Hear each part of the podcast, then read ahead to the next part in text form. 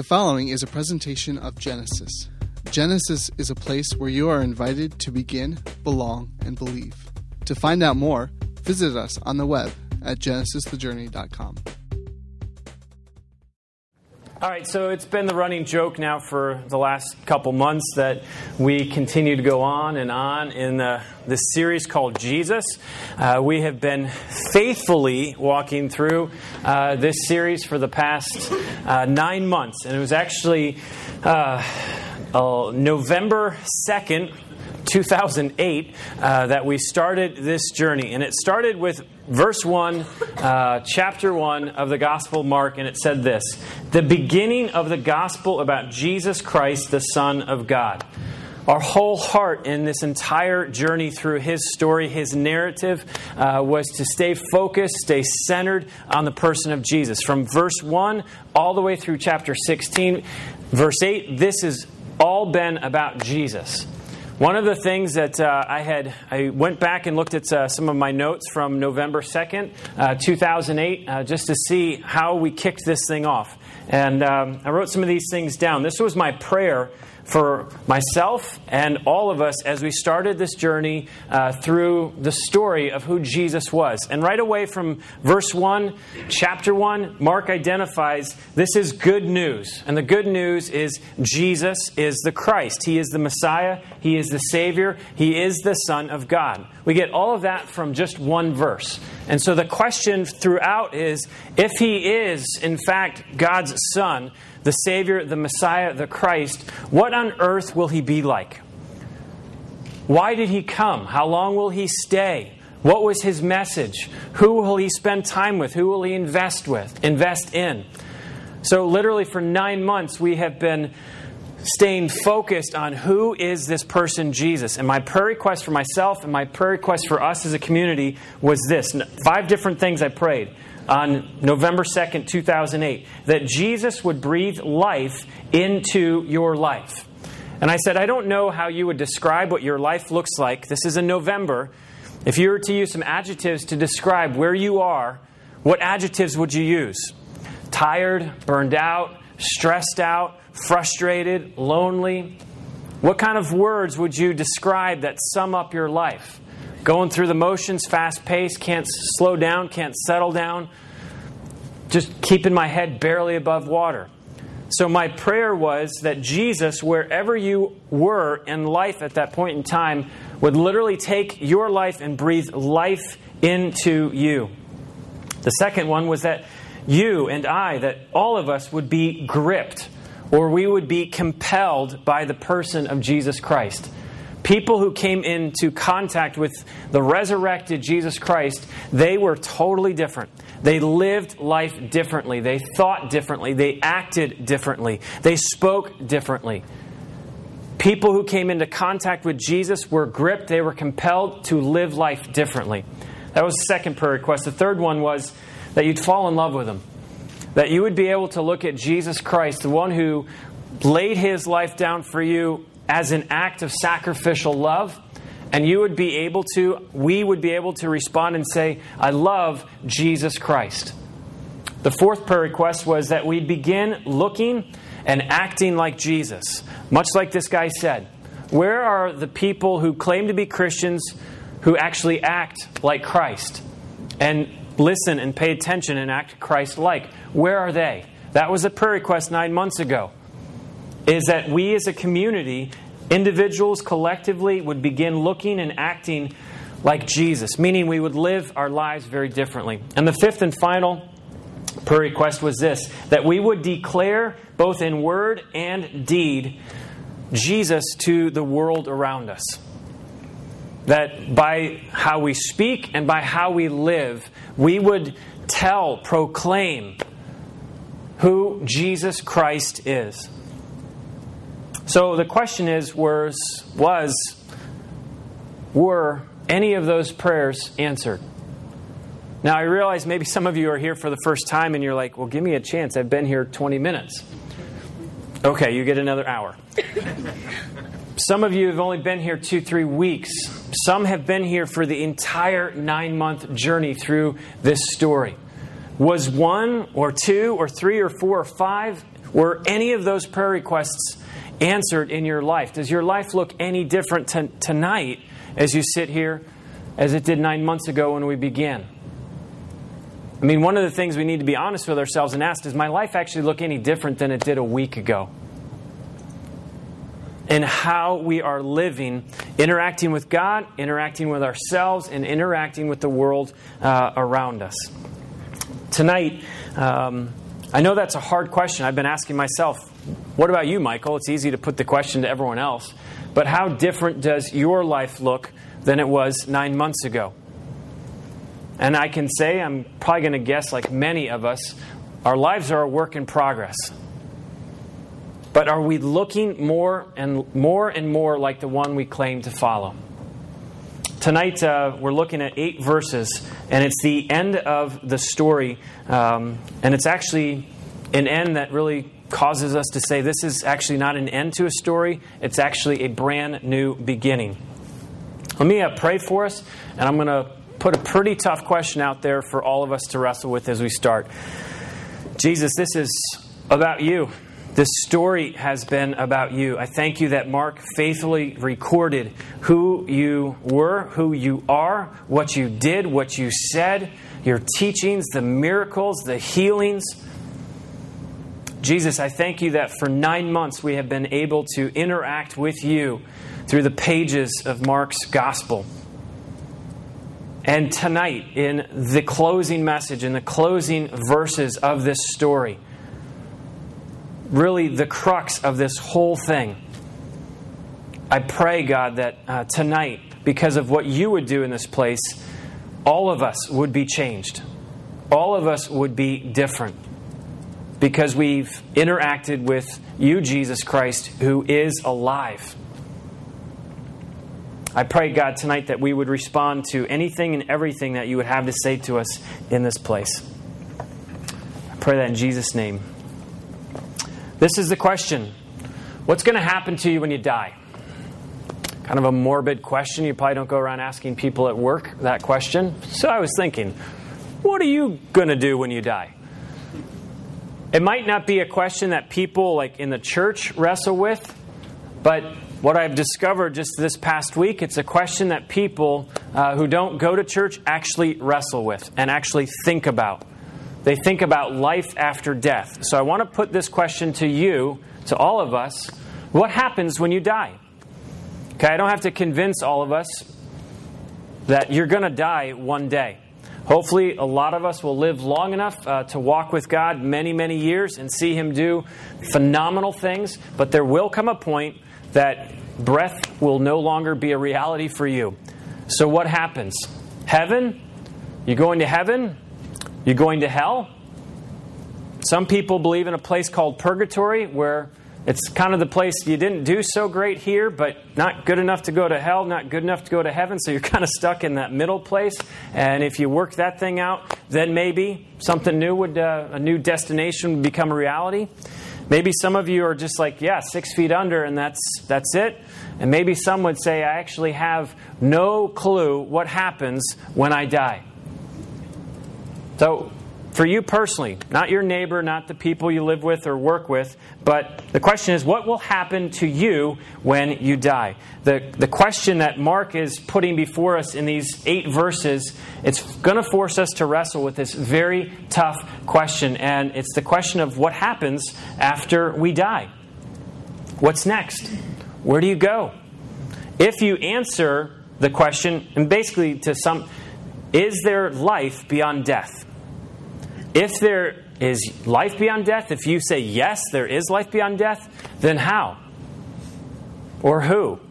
Like, how do you know that you will have life beyond death? And can you actually have any level of assurance that if you die, there is actual life? Like 50%, 80%, 99.9%? Is there anyone that could have 100% assurance if you go home tonight, hit by a bus, you're gone, flattened, leveled, that you could have 100% assurance that you know where you're going to go? If you say no, that there is no life after death, you will have to wrestle with an even deeper question What's the point? If there is nothing beyond this life, then what's the point? Is our, is our life just really kind of the brunt of a big cosmic joke? Like, where's the meaning and where is the purpose in all of that? Why care? Like, if there is really no life after death, then why on earth would anyone care? Why on earth would anyone love? If your life is just a sum total of 50, 60, 70, 80, 90 years, and that's it, then why, what would motivate us to love, to care, to engage, to serve, to love people? So, Paul, the Apostle Paul, who had an incredible interaction with a Jesus who is alive, basically in 1 Corinthians 15 summed this whole thing up and said, Some people don't believe in resurrection. Some people don't believe in the resurrection of the dead, don't believe that Jesus Christ is resurrected.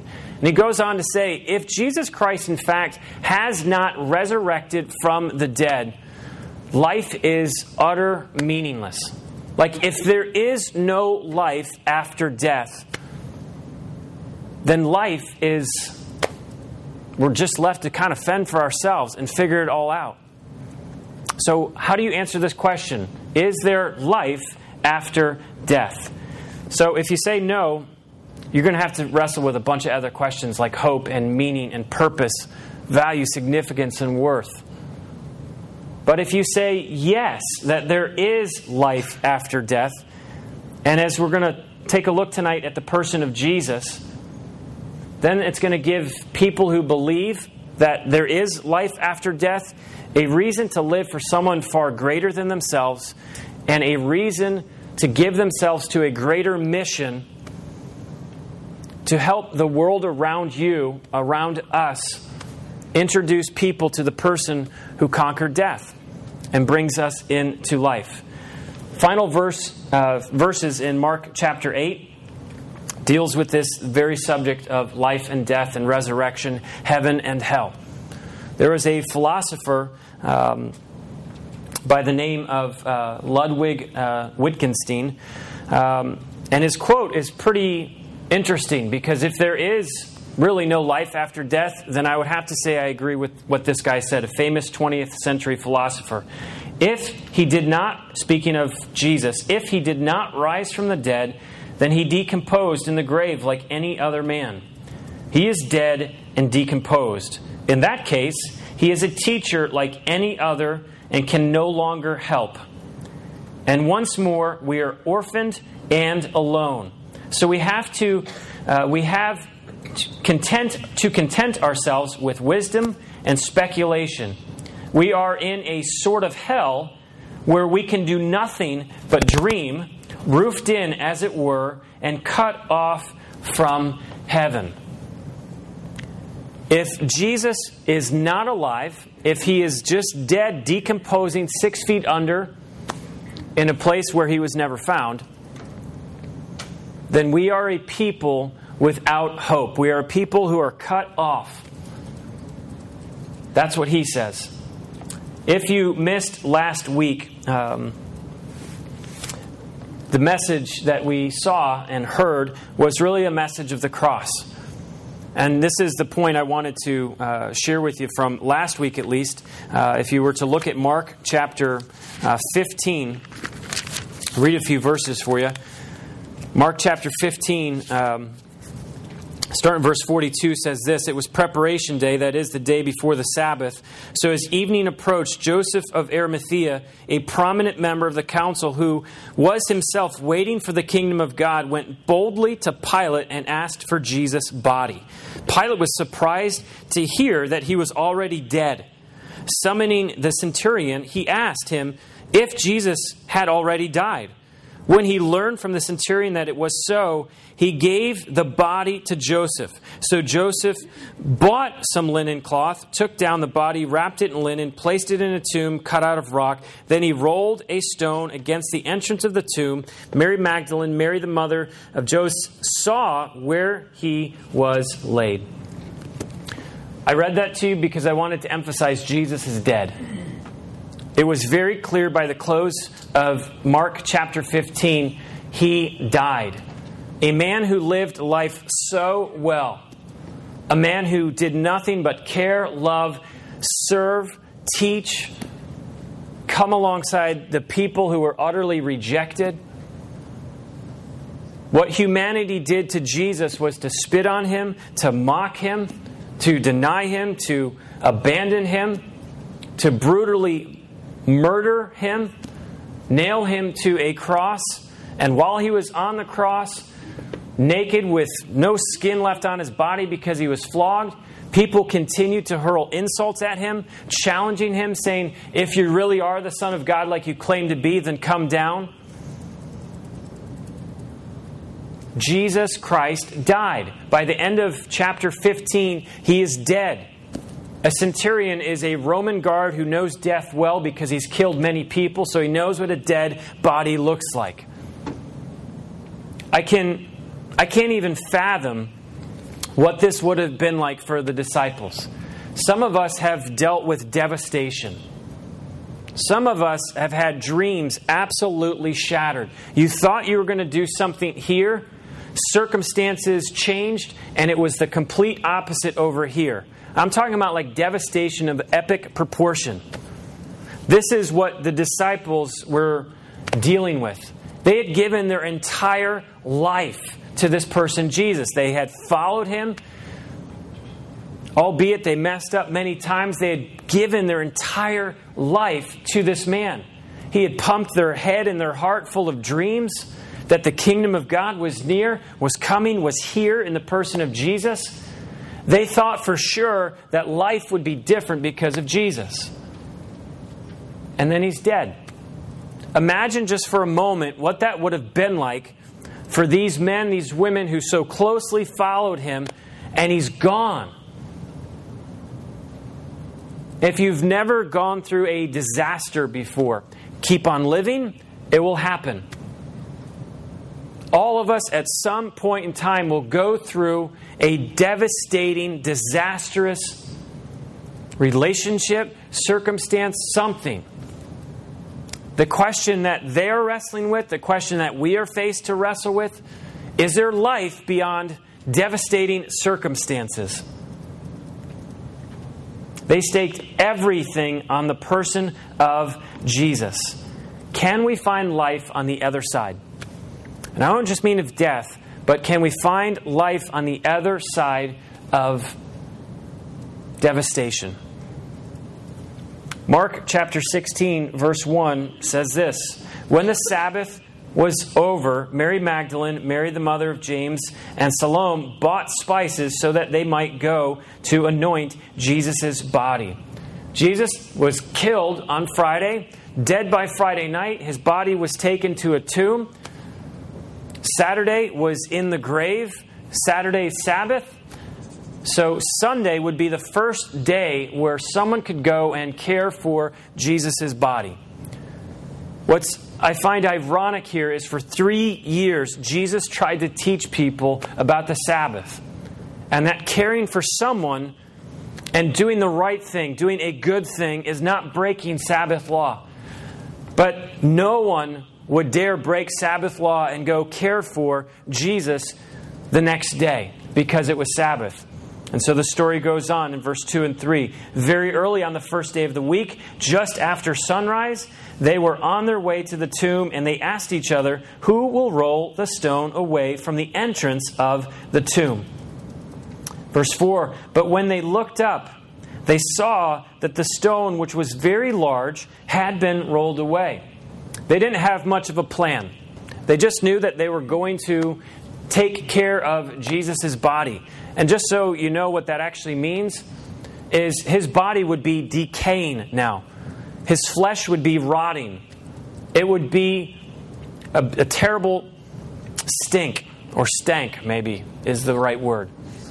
It would be an awful smell coming from this tomb, decaying flesh, torn from bones. And so they were going to take care of and put uh, oils on Jesus' body to care for him.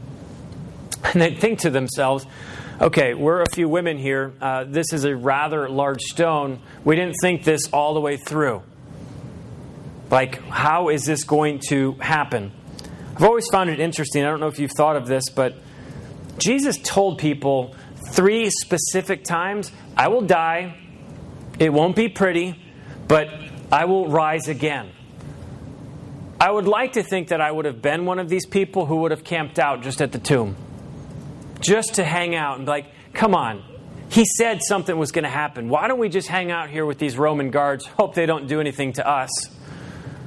Like, I'm amazed that no one besides these Roman guards just camped out that night before on Saturday just to go and just to see. These women came with no expectation, with no hope that Jesus actually would be alive. They came actually to take care of a dead body. As they entered the tomb, now this is also kind of interesting. The, the, the rock is rolled away. Okay? What would you have done? This is like the bad horror movie where, like, you see blood all over the house. And you're like, don't go in the house. It's not going to go well for you. But yet, the person in this movie is like, intriguing. I must go find out what's happening in this house. And then they get chopped up. These women, a tomb is with a dead person, right?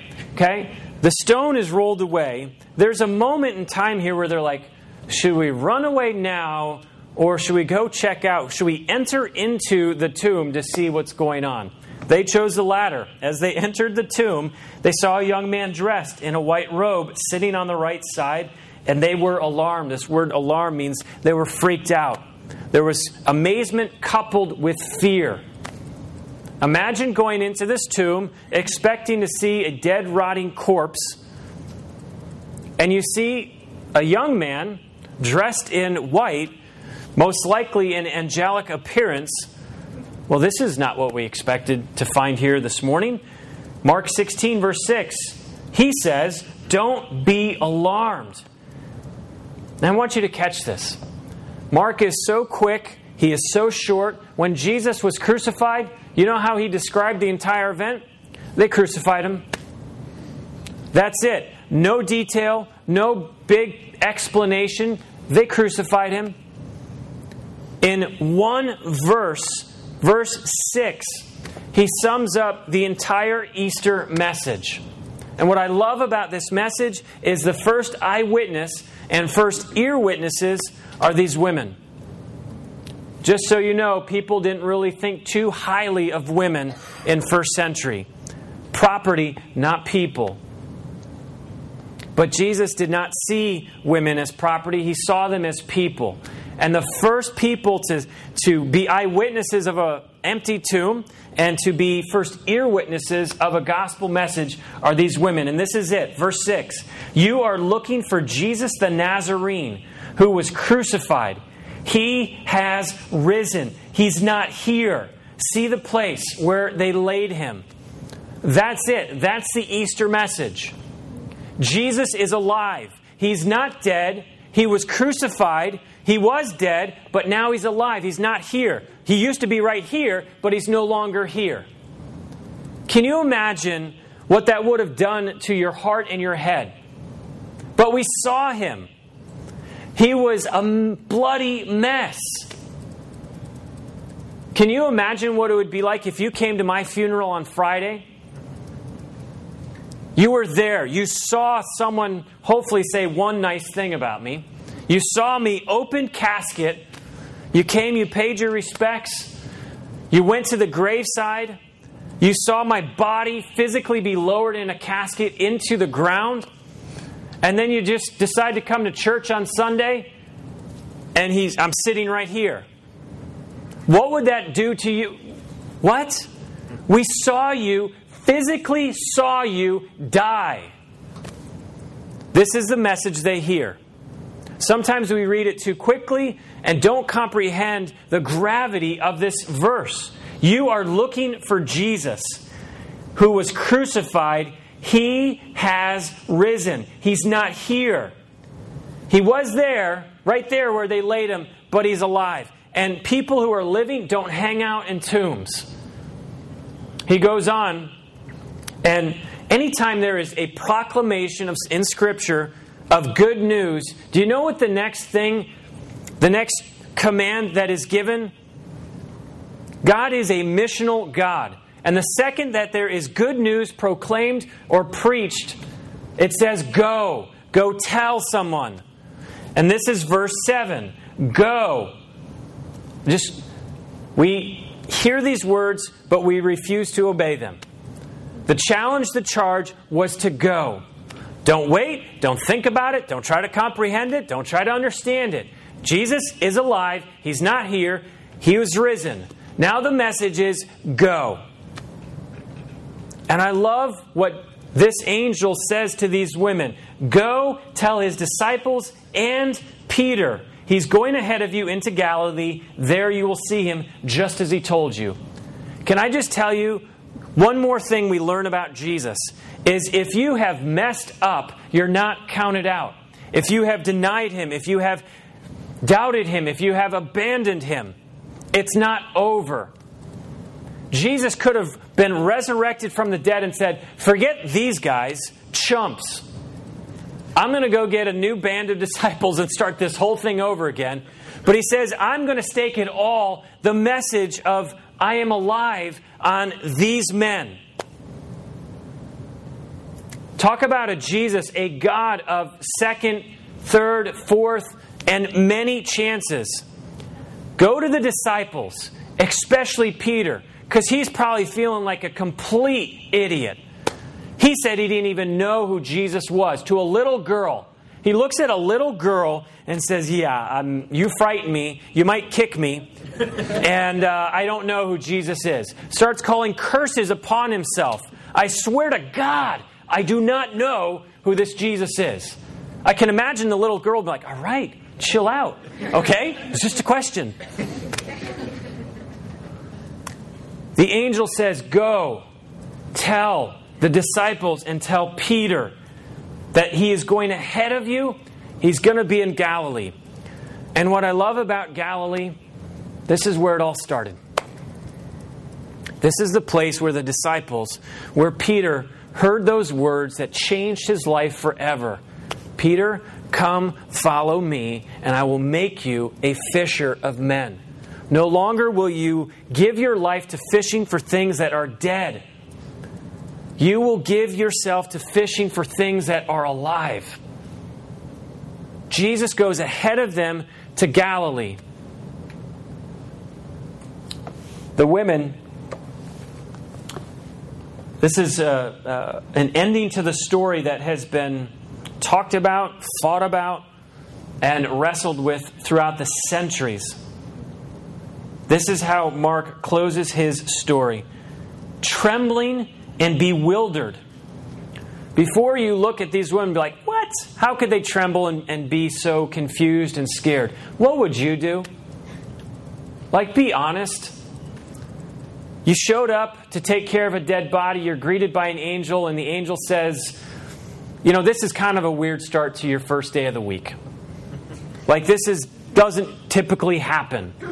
So, Mark says, Trembling and bewildered, the women went out and they fled from the tomb and they said nothing to anyone because they were afraid. Okay, as we continue the gospel story, we know that they were not silent for the rest of their lives. Mark records their first reaction was to be in fear and to be speechless. And so they left the scene. We know as we look at Matthew and Luke and John's gospel that they did in time go and report to the disciples. And Peter and John sprint, have a running race to see who could get there first. So these women's first reaction was one of trembling, bewilderment, one of fear that rendered them speechless.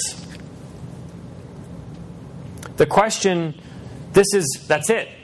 Now, if you look, I'm not going to take the time to, to get into uh, what people have come to call the long ending of Mark. The long ending, meaning if you look at your Bible translations, every single English Bible translations will say verse 9 through verse 20 uh, were not in the original autographs or original manuscripts. First century, second century, third century church fathers wrestled with this. How can we end the story like this? Mark didn't finish. And so they added different verses, 9 through 20, to the story. And as we have found through the centuries, different manuscripts, 9 through 20, were not part of the original manuscript. People scrambled to figure out Mark can't end the story like this. As abruptly as it starts, Jesus Christ, good news, Son of God, is the Christ, kicks off his story that way. He ends his story by saying, No one did anything. They walked away in fear and were speechless. Why does he end his story like this? I said this, I don't know, 20 minutes ago, 25 minutes ago and said this is not necessarily the end of the story, but it ultimately is the beginning of the story. Mark is drawing you and I, the original audience, into the story, and it's not so much what they did, it's a question of what will you and I do. Mark wants his audience, he wants his readers to wrestle with what will you do? If Jesus is alive, then what are you going to do about that? Will you not say anything? Will you be speechless? Will your fear drive you to run away rather than to run to? His story invites us into the story to say, What about you? Will this story go on? I'm going to do this incredibly quick, but so what?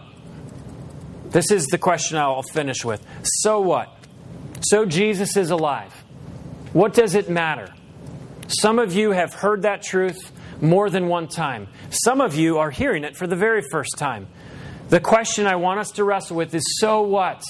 I read scripture and I see any person who came into contact with Jesus who was alive, they just were different. Their life was completely transformed. I'm okay to wrestle with a question for myself Has that happened to me? Am I different because Jesus is alive? Remember, if Jesus is not alive, the tomb had more than just an angel in it, a dead body in it, then what's the point?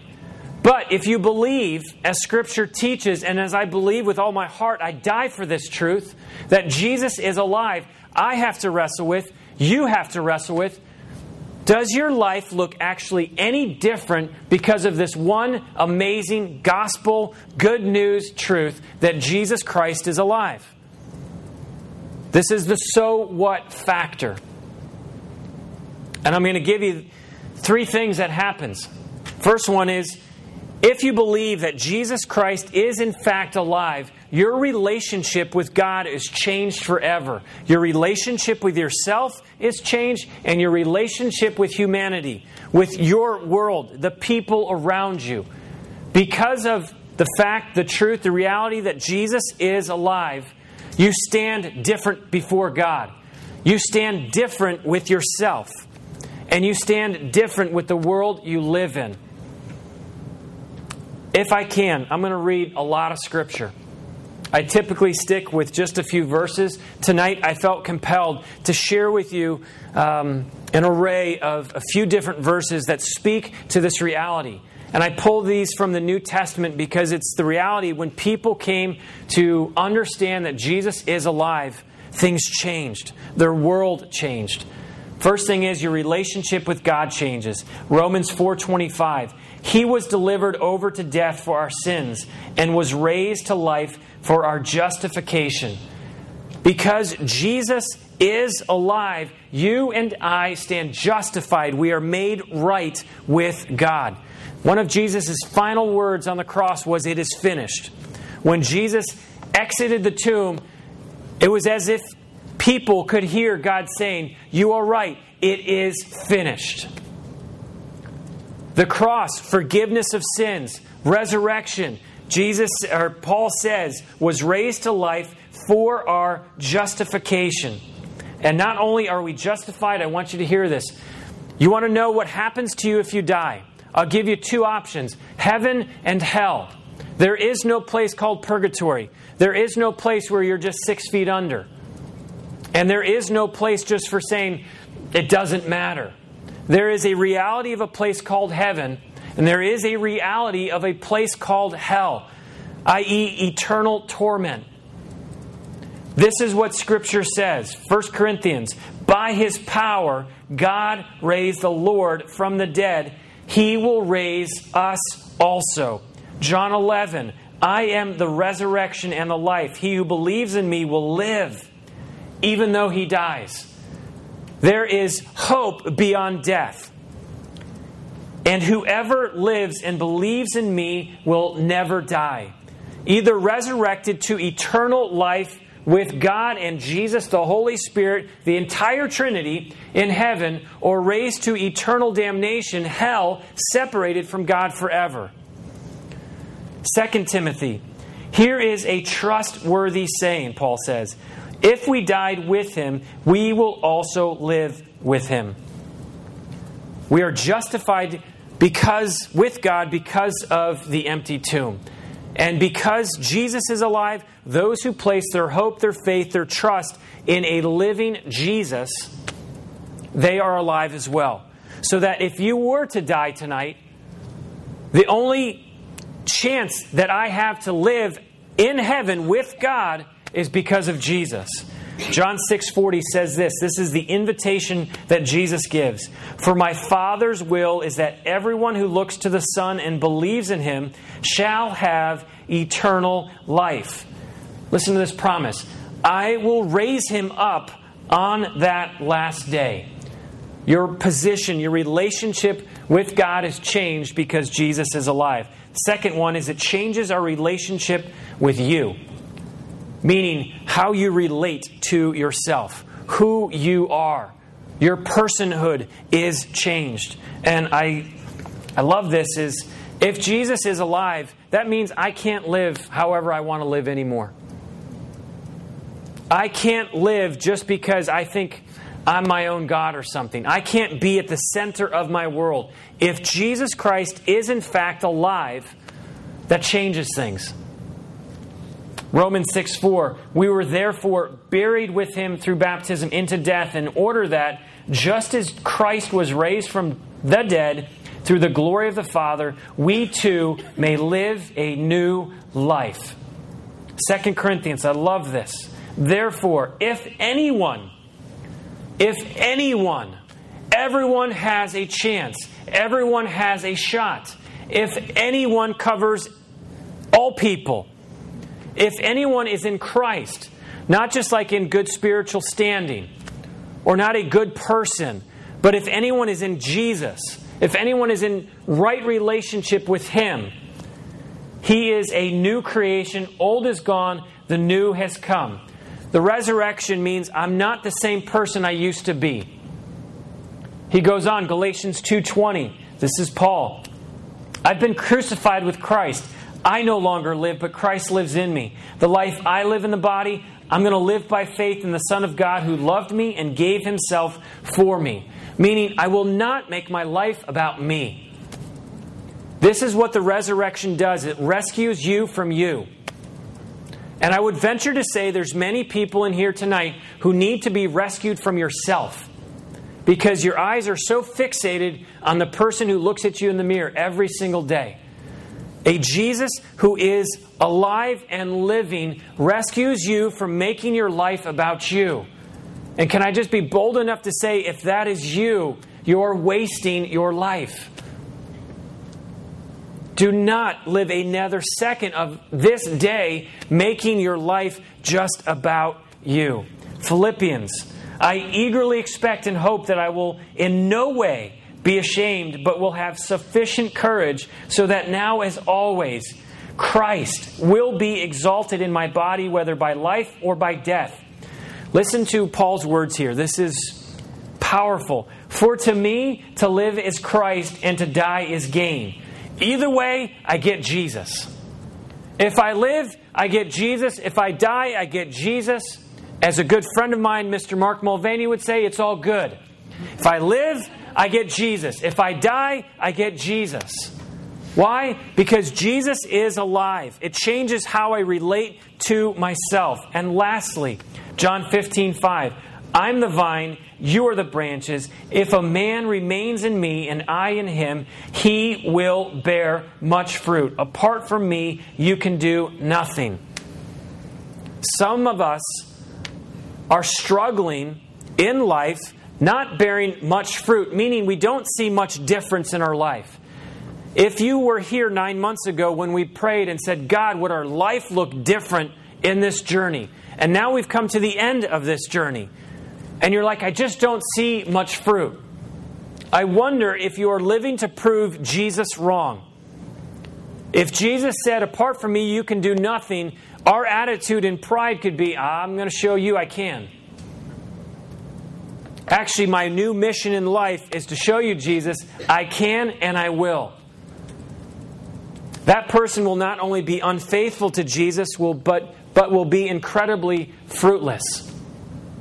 Jesus says, Apart from me, you can't do anything.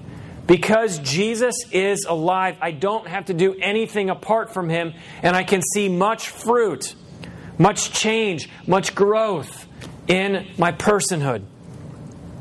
And lastly, our relationship with God changes, our relationship with ourself changes, and thirdly, our relationship with humanity changes. Meaning, I look at the world, meaning, I look at people very differently.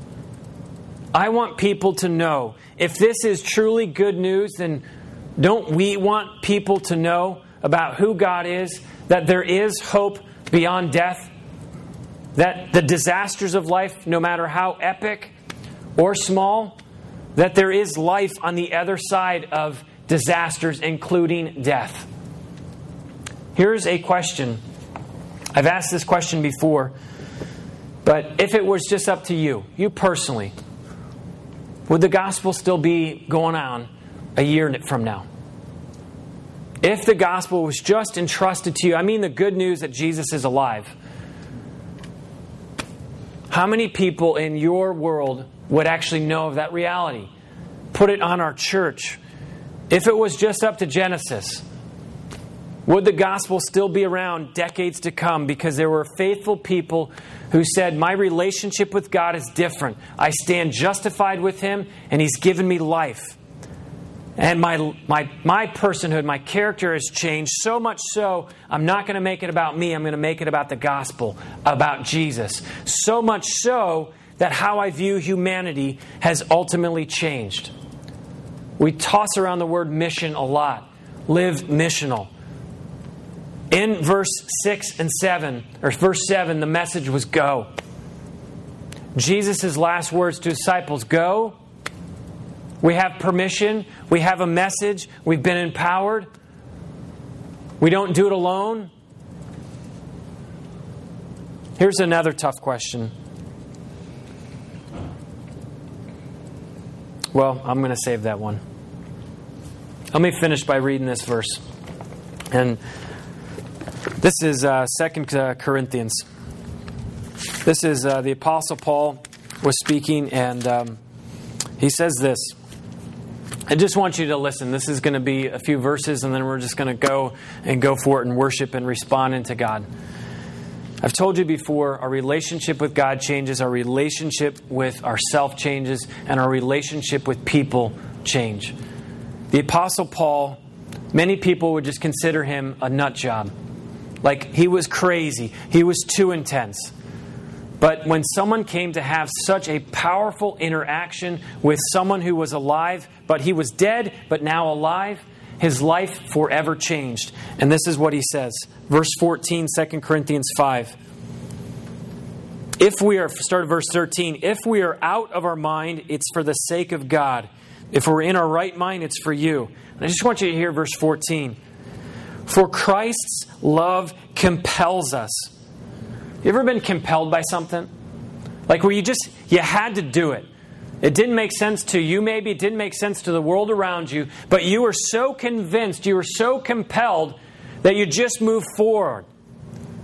Paul was so convinced and compelled that God's love for him was so amazing that he wanted the world around him to know that Jesus is alive and Jesus loves all. He says in verse 14, For Christ's love compels us because we are convinced that one died for all, and therefore all died. And he died for all. Please listen to this that those who live should no longer live for themselves, but for him who died for them and was raised again. That we would not live for ourselves, but we would live for the one who has raised us up to life with him. So from now on, we regard no one from a worldly point of view. Though we once regarded Christ in this way, we do so no longer. Therefore, if anyone's in Christ, new creation, old is gone, new has come. All this is from God, who reconciled us to himself through Christ and gave us the ministry of reconciliation. That God was reconciling the world to himself in Christ, not counting men's sins against them. Are you thankful that God does not look at you and say, I'm just going to kill you because you're rebellious? Are you thankful that God looks at you and says, I love you and I will provide a way for forgiveness to be a reality in your life? For those of you who don't know God, I want you to know that God is crazy about you. Crazy enough to show up in the person of Jesus Christ to demonstrate just how much you are loved by Him. This is the challenge to us. That God, verse 19, was reconciling the world to Himself in Christ, not counting men's sins against them, and He is committed to us. This is our job. The ministry of reconciliation. We are therefore Christ's ambassadors, as though God were making His appeal through us. Listen to Paul's language. We implore you. In the Greek language, this is a picture of someone who is on their knees begging the audience to listen. I am begging you, I am imploring you. Be reconciled to God. Because Jesus went to a cross, had victory over death, this is the message that we can be reconciled to God. God made him who had no sin to be sin for us, so that in him we might become the righteousness of God. So, as God's fellow workers, we urge you not to receive God's grace in vain. For he says, In that time of my favor, I heard you, and in that day of salvation, I helped you. Listen to verse 2. I tell you, now is the time of God's favor, now is the day of salvation. Some of you need to cross over from death to life. And the only way that becomes a reality is when you confess that Jesus has, for what Jesus has done on the cross, what Jesus has done in the resurrection, is sufficient to make you justified right with God. Our relationship with Jesus is changed our relationship, our standing with God is changed. Our relationship with ourself is changed. And our relationship with humanity and how we view humanity is changed. That we would become his ambassadors. That we would look at the world and say, My heart, my passion, my love, my commitment, my compulsion, my conviction is to say, God has made possible that we would be reconciled to him tonight, I want all of us to stand. We're going to get ready to worship. I'm going to pray. And if there is someone here tonight who has not asked Jesus to become your God, that you have not been reconciled to God, you don't have any assurance that if you did die tonight, that heaven would not be a reality for you. I just want you to, in this moment, cry out to God and say, Save me a sinner. I don't deserve it, but by grace I receive Jesus Christ. And for those who are here and have embraced that message, would you beg God to fill you with courage and conviction and passion? And would someone beg God for our community that we would be a community that say we will not settle for anything less, but saying we're going to love the world around us with the gospel, that we will be ambassadors. We will not make this about us. I do not want to live one more moment of my life making it about me. I do not want this church to go on focused on us. Can we please ask God that He would take this community and do something beautiful? that we would truly reach a world with good news. Father God, please,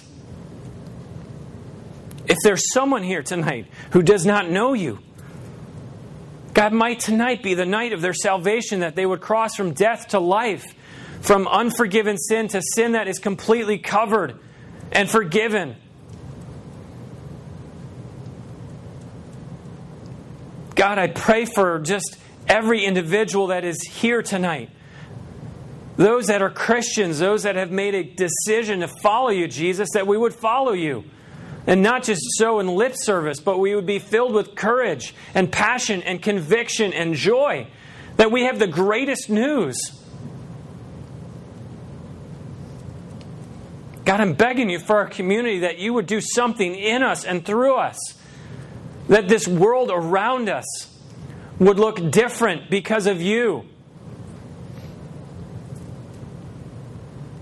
God, please receive our worship of you. You are worthy of it.